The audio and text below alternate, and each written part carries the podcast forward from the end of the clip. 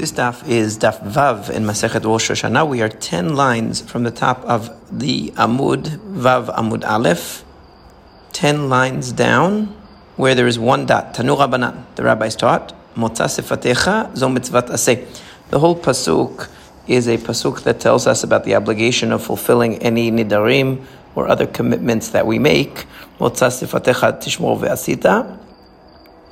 What comes out of your lips, you should keep it and do it. Kasher nadarta l'Hashem Elohecha nidava, as you vowed to Hashem your God as nidava, as a uh, free will offering. Asher dibarta b'ficha, as you spoke with your mouth. That's the pasuk. So each phrase in the pasuk, the Chachamim interpret. Tanu Rabbanan, motza sefatecha zo mitzvat aseh. When it says motza sefatecha, that implies a positive mitzvah to fulfill what comes out of your lips. Tishmor, zo mitzvat lo ta'aseh. The word tishmor means lo ta'aseh, meaning if you fail to do so, you're violating a negative commandment. Ve'asita, the word ve'asita means azar bedin she'asucha. That means that if you fail to fulfill your obligations, the bedin should come and compel you to do so. Kasher nadarta, as you swore. Zeneder, that's talking about where you take upon yourself a vow. L'Hashem Elohecha, when it says to Hashem your God. Elu chataot vashamot, that's talking about the sin offerings and the guilt offerings. Olot ushlamim, as well as the burnt offerings and the shlamim offerings. In other words, uh, things that are obligatory on the chagim. Olot and shlamim can be obligatory as well.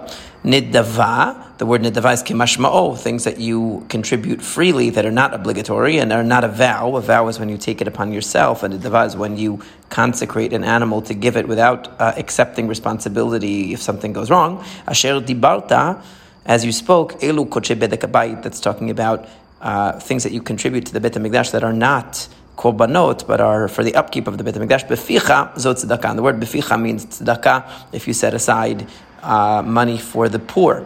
Now, all the point is that in all of these, uh, all of these uh, gifts or commitments that are made, a person is obligated to fulfill them and to fulfill them in a timely manner. Amar Mor, the master said, "Motza sefatecha zo mitzvat aseh." Lamali, why do I need a pasuk of motza sefatecha to tell me that there's a positive commitment to fulfill the obligations that I take upon myself? Mi uvata shama vavetem shama nafka. I already have a pasuk that says that when I come to the Beit HaMikdash on a yearly basis, or whenever I come to the Beit HaMikdash, I'm supposed to bring with me all of the korbanot that I'm obligated to bring. So obviously there's a positive commandment to fulfill whatever responsibilities I've taken upon myself. So uh, what's the need for an extra pasuk if that's the case? So it says, uh, really it should come, right? For, moreover, tishmor zo mitzvat lo taseh. Similarly, you said that the word tishmor tells you that it's a negative commandment if I don't fulfill my responsibilities, but why do I need that? Lamali. Mi lo ta'achel shalimon nafka. We already have a commandment that tells us not to delay fulfilling our vows, and that's a lo ta'aseh, that's a negative commandment, meaning you should not delay, right? So we already have mi lo, mi, mi, uh, Lo ta'achel shalimon nafka. So ve'asita b'azar betin she'asucha. Why do I need the pasuk of ve'asita to tell me that Bet Din should force me to fulfill the obligations if I re- if I am uh, recalcitrant? So Ramali, what's the reason for that pasuk? Mi yakriv oto nafka. We already have a pasuk that teaches us that yakriv oto. D'tanya, as we learned in the Brayta, yakriv oto. That's really talking about the person bringing the korban, but they interpret it as milamet shekofin oto, meaning that the Bet Din brings the bringer. They bring the person. So. So uh, normally you would interpret the pasuk as meaning that the person brings the korban, but the point is that if he uh, uh, that if he doesn't bring it uh, on his own uh, independently as he is supposed to, so yakriv oto, they will bring the, you know they should bring him, meaning the owner, to the Beit HaMikdash. You might think that means Baal Kocho against his will, that they'll actually force him, so to speak, with a gun to his head to do it. So no, it has to be with his will, meaning with his agreement. How does it work? He has, they force him until he says, okay, I want to do it. Meaning they have to apply pressure, as much pressure as necessary on the side of the Beit Din, until he agrees and accepts that he is going to uh, do it of his own free will. In other words, they, as we say, they make him an offer he can't he can't refuse. They apply as much pressure as they deem necessary to, until he finally agrees to go through with it. So now the question is, why do we have double? We have psukim already that tell us these halachot of uh, the positive mitzvah of fulfilling our obligations, the negative commandment against delaying or reneging on them, and the mitzvah on the Beit Din to imp- to enforce these obligations when we don't do so on our own. So what do we need extra psukim? Because there's two stages. One is if the person made the commitment, but they didn't separate the animal for the korban yet, and the other is where they separated the animal, but they didn't sacrifice it yet. And both are necessary, because if I knew that if the pasuk told me that if a person declares a commitment, but he didn't separate an animal to fulfill it yet, that's because he's not fulfilling his word. But if he already separated the animal or the items that are going to be donated, and he simply didn't bring them yet, I could say that since he already separated it out, wherever that item is, it belongs to Hashem already. So he didn't actually, before, actively take it and offer it, or actively take it and deliver it to the Beit HaMikdash, but basically it belongs to Hashem already. You separated it already. So you might say that. So therefore, tzvicha, that's why you need a pasuk to tell you that even if you separated it, you still have to deliver it.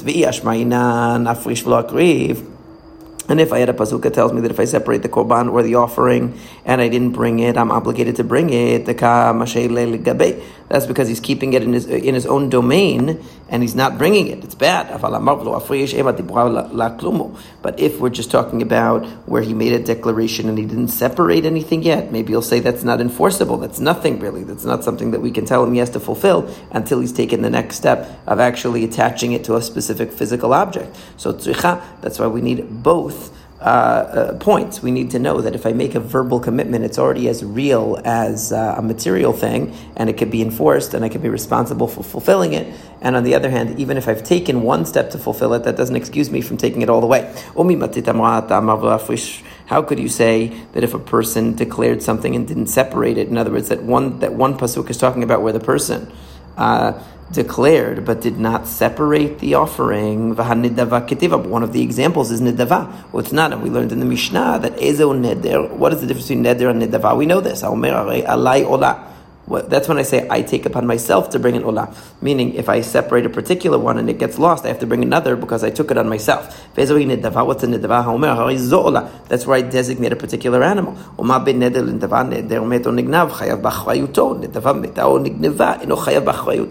difference is that a neder, if it dies or it gets stolen or it gets lost or whatever, I have to replace it. Nidava, if it dies or it gets stolen, I'm not obligated to replace it.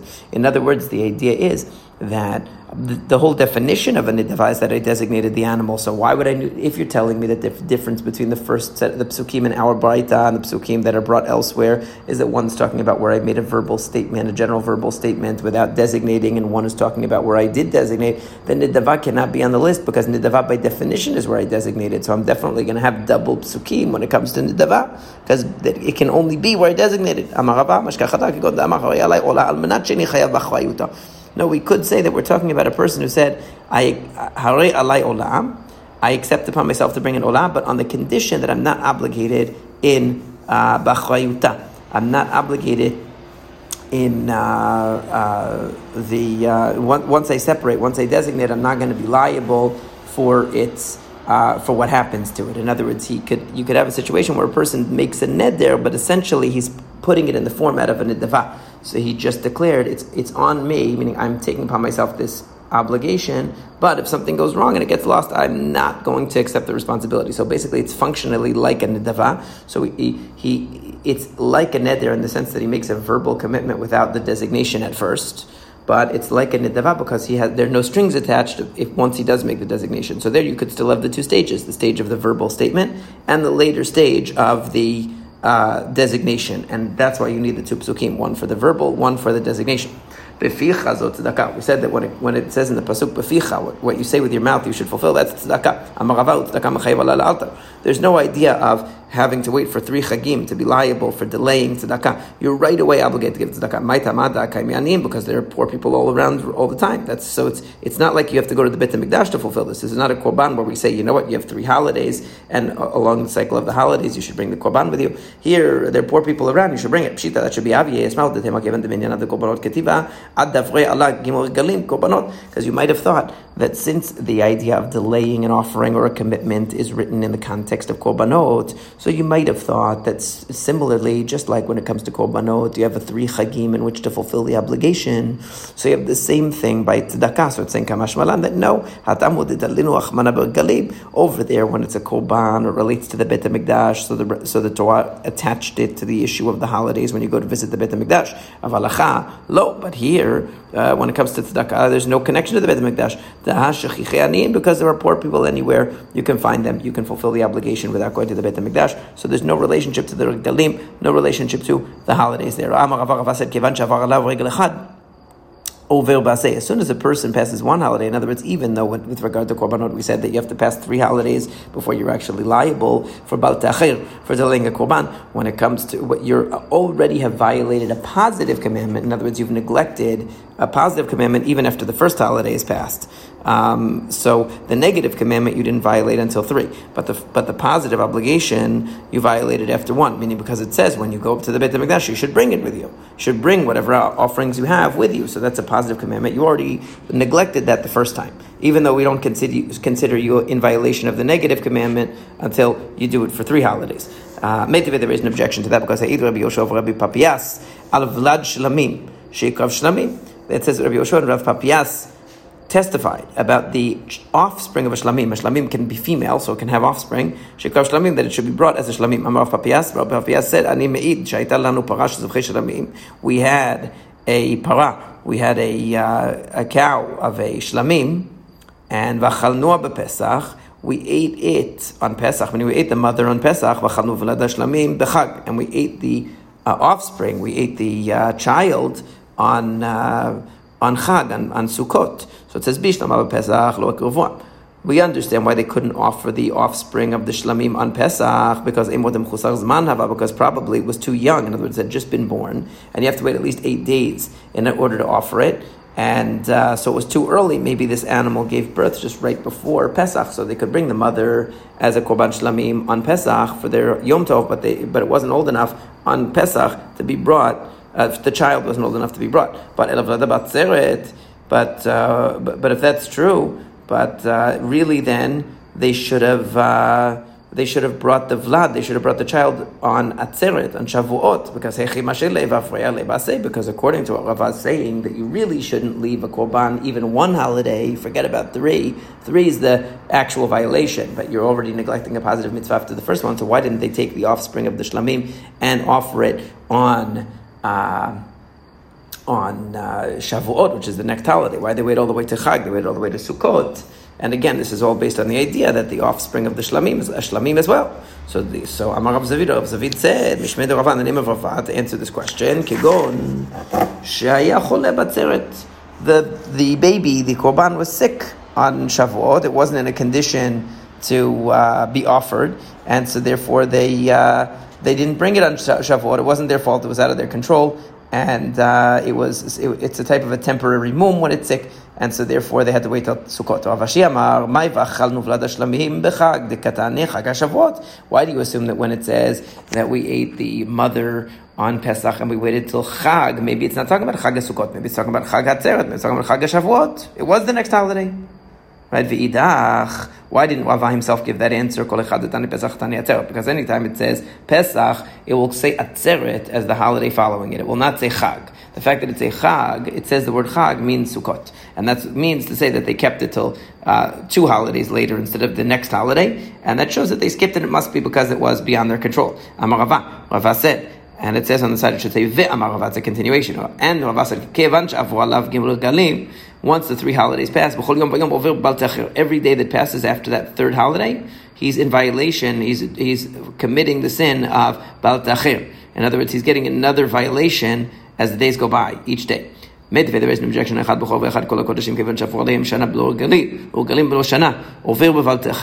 says that once, that whether it's a Bechor, a firstborn animal, or any other Korban, once you pass the three holidays, once you pass either a year, a full calendar year with all th- without all three holidays, or all three holidays without a calendar year, we'll figure out how that works, okay? These two examples, he's violating Bal Ta'khir. Vahai ma'itufte. What's the, what does that show? What's the point of bringing this here? It's a good reject, uh, objection to Rava. Why? Because Michti, Tana Alaveka Madir. If this Tana is trying to find, the, to expand the prohibition, in other words, to expand the violation, and to say to you that not only when you pass through Galim, but even if you pass a calendar year and you haven't yet passed all three holidays, that you're in violation. If he's looking to expand the violation, the pa- parameters of the val- violation of Bal Ta'khir, of delaying, so then why doesn't he mention Litni b'chol yom vayom over Bal Ta'khir? Why doesn't he mention that every single day, subsequent day after that third holiday, you're in violation of Bal Ta'khir, every day after it that you don't bring the Korban?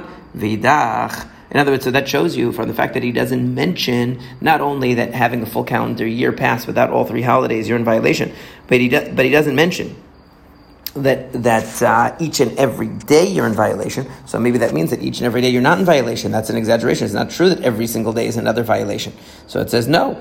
That's not necessarily true because v'haimai. I'm sorry. The the v'idach. Uh, what's the response? Tana lemikpei bilav kamadir bilavei terei lo kamadir. Maybe we could say that this Tana is not interested in telling you that every single day after the after the that deadline passes, every single day you're being cited for another violation. He's just trying to show you what the parameters of the initial violation are. That not only when you pass three holidays without bringing a korban, but even if you pass a full year without the three holidays. And we'll see how that works out, you're still liable uh, uh, for the uh, Bal Ta'khir. He wasn't interested in mentioning that each and every day after that you are again cited for another violation. He didn't have to mention that.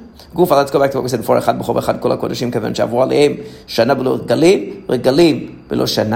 That once a person uh, has passed, if you have a korban, whether it's a bechor, any other uh, any other korban, once you've passed a full year without the holidays or all three holidays without a full year, you have violated Bal Ta'khir, delaying the Korban.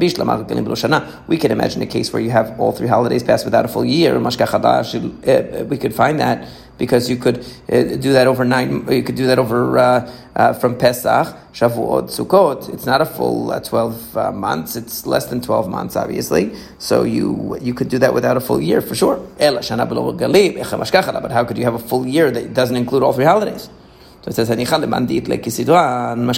again, according to the opinion that says that in order to violate Bal Ta'khir, it has to be in a in order. In other words, that the that when you pass these three holidays, uh, the three holidays have to pass Pesach, Shavuot, and Sukkot. So that means that sometimes it could be that you have a like a year and a half uh, or more, because if you designated the Korban after Pesach, then Shavuot passes, Sukkot passes, and then Pesach, Shavuot, and Sukkot all have to pass in order. It's all you know. It's almost uh, two years of uh, of time in that case, and you haven't violated it yet, according to the opinion that you need to have them in the proper order. Okay, there we could say Elamanda, but according to most of the Tanaim, you don't need that. You don't need it to be in the proper order. Could, any three holidays in any order will put you in the violation. So how is it possible that you uh, that you went through a whole year and there were not all three holidays of Pesach, Shavuot, and Sukkot in that year in some order? We could understand by Rebbe, according to Rebbe, because he's talking. It could be talking about a leap year. The Tanya, as we learned in the Brayta, this is this Brayta is talking about the idea of bater rechoma. Uh, if a person sells a uh, a house in a walled city of Israel, so they have one year within which to redeem that house, and if they want to buy it back within that time and pay the money, the sell the buyer has to return it to the original seller. But after that year, it becomes nechlat, it becomes finalized in the hands of the buyer, and he doesn't have to, it's not redeemable anymore. So the question is, what's defined as a year? Titani, we learned in a Brayta, Shanat Mimar, Rabbi Omer, Monesh, Losh Me'od, Shim Chamisha Yom, Kimyan Mod Chama. According to Rabbi, that's three hundred sixty-five days. It doesn't matter whether it's a leap year, this, that doesn't matter. three hundred sixty-five days. Chachamim Omrim, Moneh Yud Bet Chodesh, Miyom Liyom, Vim Nit Abura Shanat Abura Lo. According to the Chachamim, Uh, we go by the calendar. We go by the calendar year. Meaning, to say if it's a leap year, so that so the the seller who wants to redeem his house will get an extra month of time in which he can redeem his house because he gets that extra thirteenth month. According to Rabbi, no. Once three hundred sixty-five days pass, we don't care how many months. We don't care what the calendar day is. Let's say uh, let's say he originally sold it on the first of Nisan, and now it's uh, really it's the first of Adar. A bit, but uh, three hundred sixty-five days have already passed. So according to, um, or at some point in, in Adar Bet, and three hundred sixty-five days have already passed, even though it's not up to the first of Nisan, according to Rabbi, it's too late. According to the Chachamim, it's not too late, uh, because he gets all the way to the next calendar day, he gets all the way to the next first of Nisan, even though it's going to be more days than uh, three hundred sixty-five, actually. So, uh, So according to that, you always, so according to the Chachamim, you're always going by the calendar. So it would literally be impossible to have what's called a full year without all the Chagim, because whether it's a twelve-month year or a thirteen-month year, it's going to have all three Chagim. But according to Rabbi, you could have a year that doesn't include all the Chagim in certain cases, because if you had, let's say, uh, uh, it was around Pesach time, and uh, and it was a it was a leap year, so then three hundred sixty-five days will run out before the next Pesach comes around, and so therefore you could, if you if you uh, consecrated the korban in uh, in uh, right after Pesach, So you'll come around three hundred sixty-five days because there was a leap year, and you'll reach the three hundred sixty-five day mark before you get to the next Pesach, so you've actually had a full three hundred sixty-five days without a Pesach. And so therefore you could have a year without all three holidays in it. Um, that's according to Rabbi. So we said, according to Rabbi, you can have it, right? Mashkachad la Rabbi, the Akdisha batar Chag HaMatzot, the Ki Mata Shilei Adar Batra'a Shna Malya Regalim Lo Malu, because you could have a situation where, you, as I said before, you uh, consecrated it either during Pesach or after Pesach, and because there's a leap year, you're going to get to the end of Adar Bet, or the middle of Adar Bet, really, and uh, and you're already going to be up to three hundred sixty-five days, and yet you haven't gotten to the you haven't gotten to a Pesach yet, so technically you haven't touched all three Galim, and the idea is you're still considered to be Bal Ta'achir. Okay, fine. You still are considered delayed because a full year went by, even without three holidays. But the thing is, according to the rabbis, you can you can only have a full calendar year as defined as a year, which means if it's a full calendar year, it's always going to include all three holidays. So what are they going to do? So there's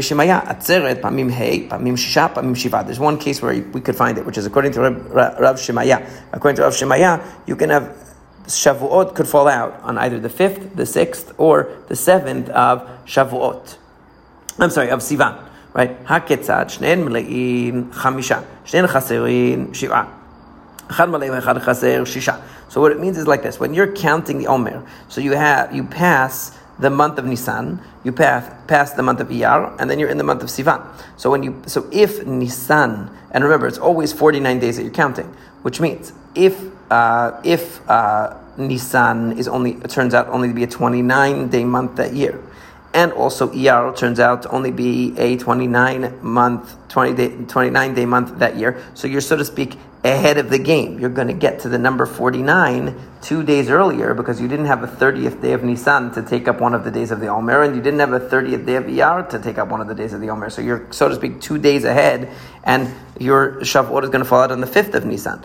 Yeah, a fifth of Sivan. But if one, if both of them are Mle'im, in other words, both of them are thirty days, so that means one of the days of the Omer is going to be counted as thirtieth day of Nisan, and one of the day of the Omer is going to be counted as thirtieth of Iyar. So that means you're, so to speak, going to be, uh, in that case, you're going to be, uh, in, in your count, you're going to be...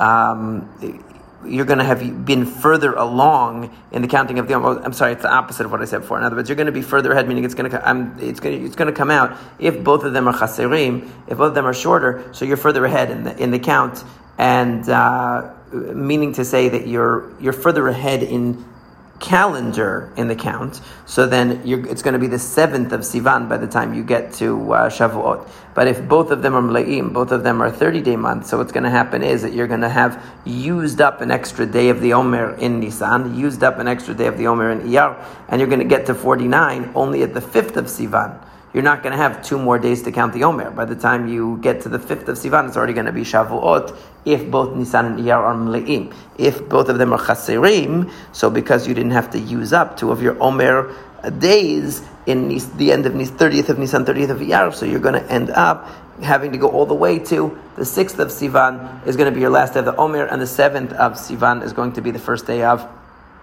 Shavuot. If one is Malay and one is Chaser, meaning Nisan is thirty days and Iyar is twenty-nine, or vice versa, so then it's going to turn out to be on the sixth of Sivan.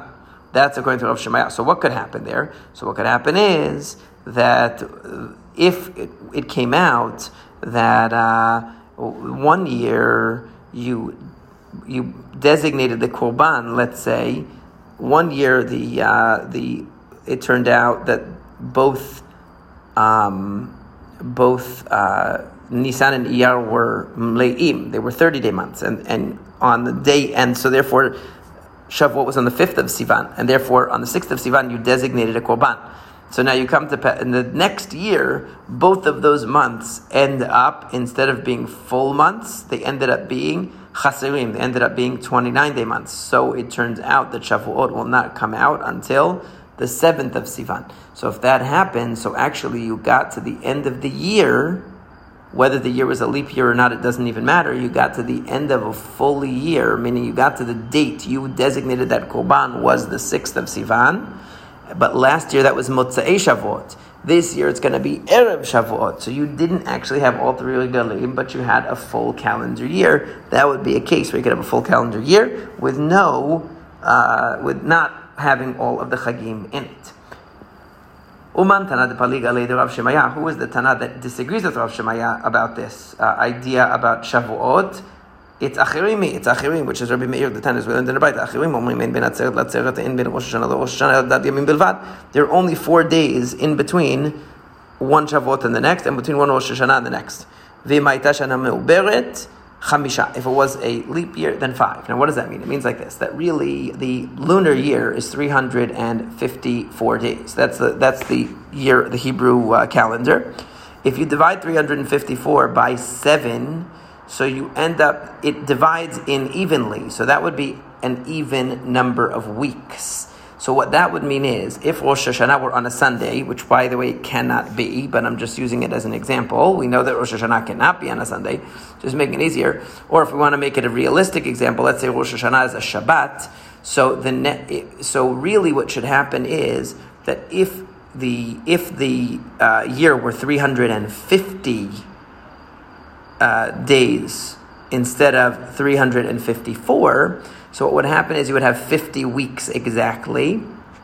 And if Rosh Hashanah was on Shabbat, then the fifty weeks would end on a Friday, and the next Rosh Hashanah would also be on Shabbat. But it's three hundred fifty-four days. It's not three hundred fifty days. So therefore, if Rosh Hashanah is on Shabbat, so then the next three hundred fifty days are filled uh, up on the Friday. It's going to be a Friday, some Friday. And then you have four more days to go. Day three fifty-one, three fifty-two, three fifty-three, and three fifty-four. So that gives you Shabbat, Sunday, Monday, Tuesday. So the next year, Rosh Hashanah would be on a Wednesday then. If it came out like that, it would be on a Wednesday. Now again, um, that doesn't happen. Uh, we don't have uh, first day of Rosh Hashanah on a Wednesday either. But that's theoretically what would happen in a year that Uh, Rosh Hashanah fell out on Shabbat, you would have uh, four days later the coming year.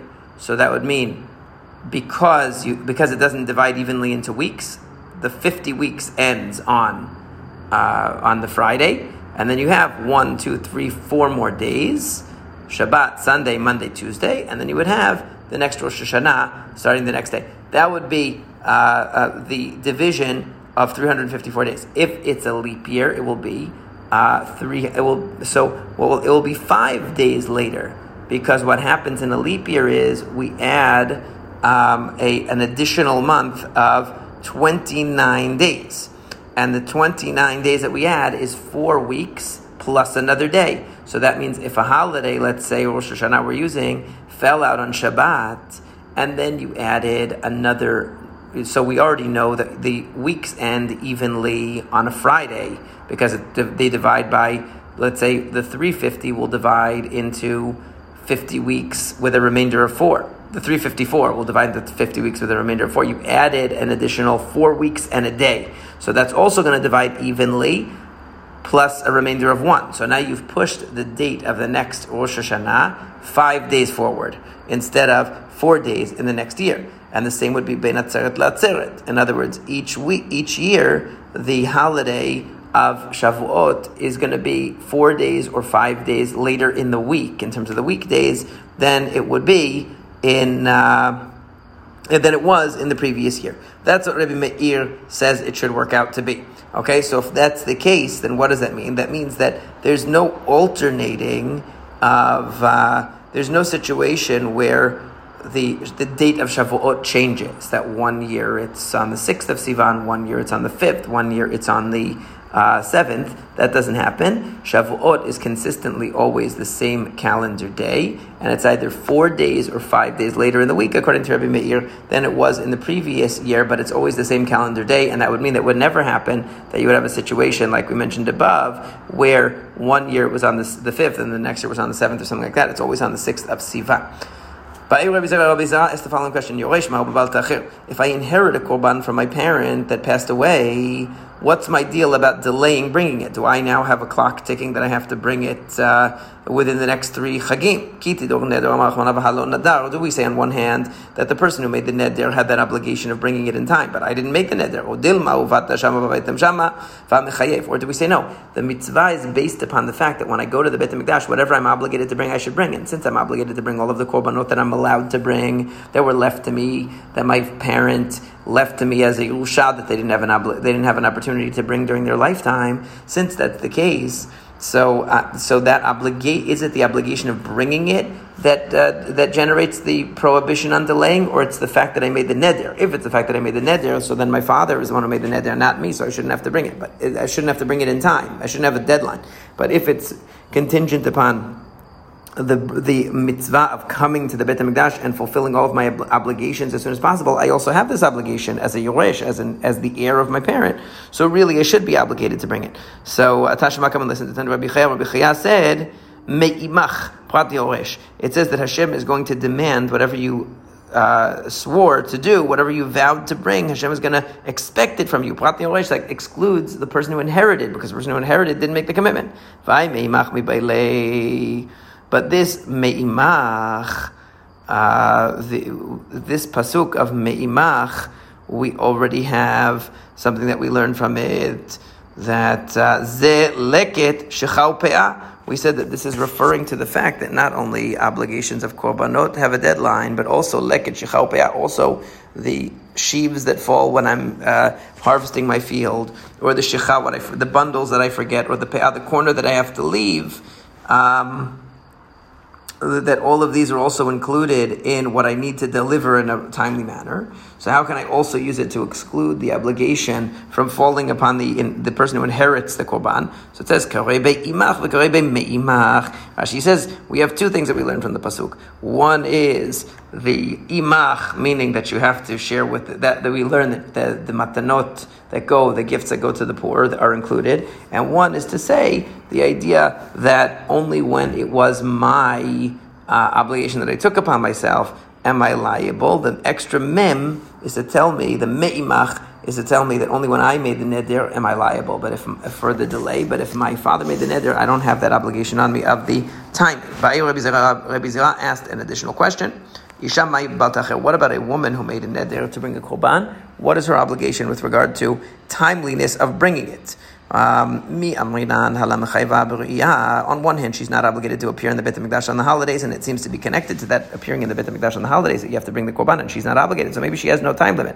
Or maybe on the other hand, she has to celebrate the holiday, she has to come up Aliyah Regel to celebrate with her family, participate in Simchat HaChag. So, and we know that that refers, and the assumption of the Gemara now is that it does refer to the eating of the meat of korbanot on the holiday in Yerushalayim. So since she has to do that, maybe she also has to bring any obligatory korbanot with her that she is liable for. So the Amar leAbaye v'tepukleida ita b'simcha, shouldn't it be obvious that Abaye to Rabbi Zera that since she's obligated in simcha, in simchat yom, in simchat yom tov, and that implies, that involves eating from the korbanot in Yerushalayim, she should also have to bring any ob- obligatory korbanot that she has with her. So it says, Umi Amar Abaye hachid, did Abaye really say that re- rejoinder to Rabbi Zera? Amar Abaye, Abaye says, Isha bala misamcha. According to Abaye, a woman doesn't uh, celebrate by eating the meat uh, on the holiday. The, a woman celebrates because her husband gives her beautiful gifts, clothing, uh, jewelry, things like that. Nothing to do with uh, eating meat. That doesn't even have to happen near the Beit HaMikdash, according to Abaye. That's how Rashi interprets it, and that's also how the Rambam interprets it, and how it's brought in the halakha, that the obligation of a woman on Chagim for Simchat Yom Tov is not related to eating meat, but it's related to other forms of simcha that the husband is supposed to provide for her. Rabbeinu Tamir says that no, according to him, during the Beit HaMikdash times, a woman did have to eat from the korbanot of the holiday, and that was her form of simcha. And that when the Gemara says that a husband should bring joy to his wife by um, by uh, giving her gifts, that's saying when there is no Beit HaMikdash. But the question then in the Gemara is, according to Rabbeinu Tam, not that the woman, that that according to Abaye, a woman isn't obligated in eating korbanot in the Beit HaMikdash, but or around the Beit HaMikdash. That's not the the the uh, critique of Abaye here. The critique is that since she herself doesn't do it on her own steam, her husband provides her that meat of the korbanot. Maybe she doesn't have an independent obligation to bring her own korbanot to the Beit HaMikdash either. So in any case, That being so, the point is though that since Abaye had said that he doesn't really think that a woman has an independent obligation of simcha, or according to Rashi and most of the Rishonim, Abaye has already said that he didn't think that a woman had an obligation to eat from the meat of korbanot at all on the holiday. So how can he say that to Rabbi Zerah that she should have an obligation to bring the korbanot that she's promised to bring on time? So it says he said. He was just responding according to the premise of Rabbi Zerah. Rabbi Zerah, since you obviously think that a woman is obligated in Simchat Yom Tov on her own steam, and she's obligated in eating the meat of the korbanot, you should also say she's obligated to bring any korbanot that she committed to bring in the previous year. It shouldn't make any difference. According to me, that I say that she doesn't have that obligation either because she has a different form of simcha that is her obligation, or because it's not an independent obligation on her, but it's an obligation on her husband to provide it. I have an out, but according to you, uh, according to you, it should be obvious. That's what he meant. By the way, another question was asked: when do we begin counting the year within it, which a bechor is supposed to be brought, delivered to the uh, to the kohen to be offered? Abaye said, from the moment that it's born. According to Rabbi Chabar Yaakov, from the moment that it is ready to be offered as a korban, meaning from the eighth day of its life, we start counting. And it's not a machloket really. It depends. If it's a tam, if it's a korban that really could be offered in the Beit HaMikdash because it doesn't have any blemish, so then we start counting its year from the uh, moment that it's ready to be offered, meaning from eight days old. But if it ha- it's a bal mum that you're going to you're going to give to the kohen, and the kohen's going to eat the meat, so then even under eight days uh, from the moment it's born, it's uh, we start counting the year deadline. Bal mum mimatzei achilei. So wait a second. If even if it's a bal mum, how could you say that you could start count? Well, how could the clock start ticking from day one of the birth of the animal? I mean, it's still not really ready to be eaten at that point. It's uh, the day that it's born. It's uh, you have to. It's still called a nefel. It's still called a safek of whether it's going to survive. We always say that in order for a human being, thirty days once a child exits thirty days of age. We usually say that, that that's a chazakah, that's now a presumption that it is a viable child and it's going to live. And that's why, like Pidyon HaBen, is after thirty days. When it comes to an animal, we say after eight days. But before that, we still are in safek. Maybe it's a troifa, maybe it's not going to survive, and shechita won't even work on the animal under eight days. So, as Rashi says, so... Uh, Uh, so, uh, it's based upon what Rabban Shimon ben Gamliel says, that Kosh Shloshim Yom Badam Eno Nefel Ubeiva Shmona Yamim. You have to wait at least eight days. So the answer is no. The Kimlei, the Kimlei that we know Shekalu Lo Chodashav. If we know that the animal was a full, uh, full term birth, in other words, that the uh, gestation was full, a full period of gestation, so then we're not worried. And from the moment that it's born, we assume it's viable because we know it had the full gestation period in the mother's womb and it was fully formed. Then we don't have to wait eight days after it's born. It's only when we're not sure whether it did that we have to wait those eight days. So the point is that if it's an animal that we know had a full period of, its mother had a full pregnancy, full-term pregnancy, and then it was born, and it's a bal mum, so then the day that it was born, we could give it to the kohen to eat.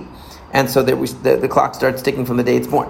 If it's an animal that actually will be a korban because we see that it's born and it doesn't have a mum, so then you have to wait eight days, not because of the kashrut and the viability of it, because that because that's a halakha that you have to wait eight days before an animal can be offered as a korban, and therefore we're going to have to start counting the year uh, beginning from the eighth day after the animal's birth.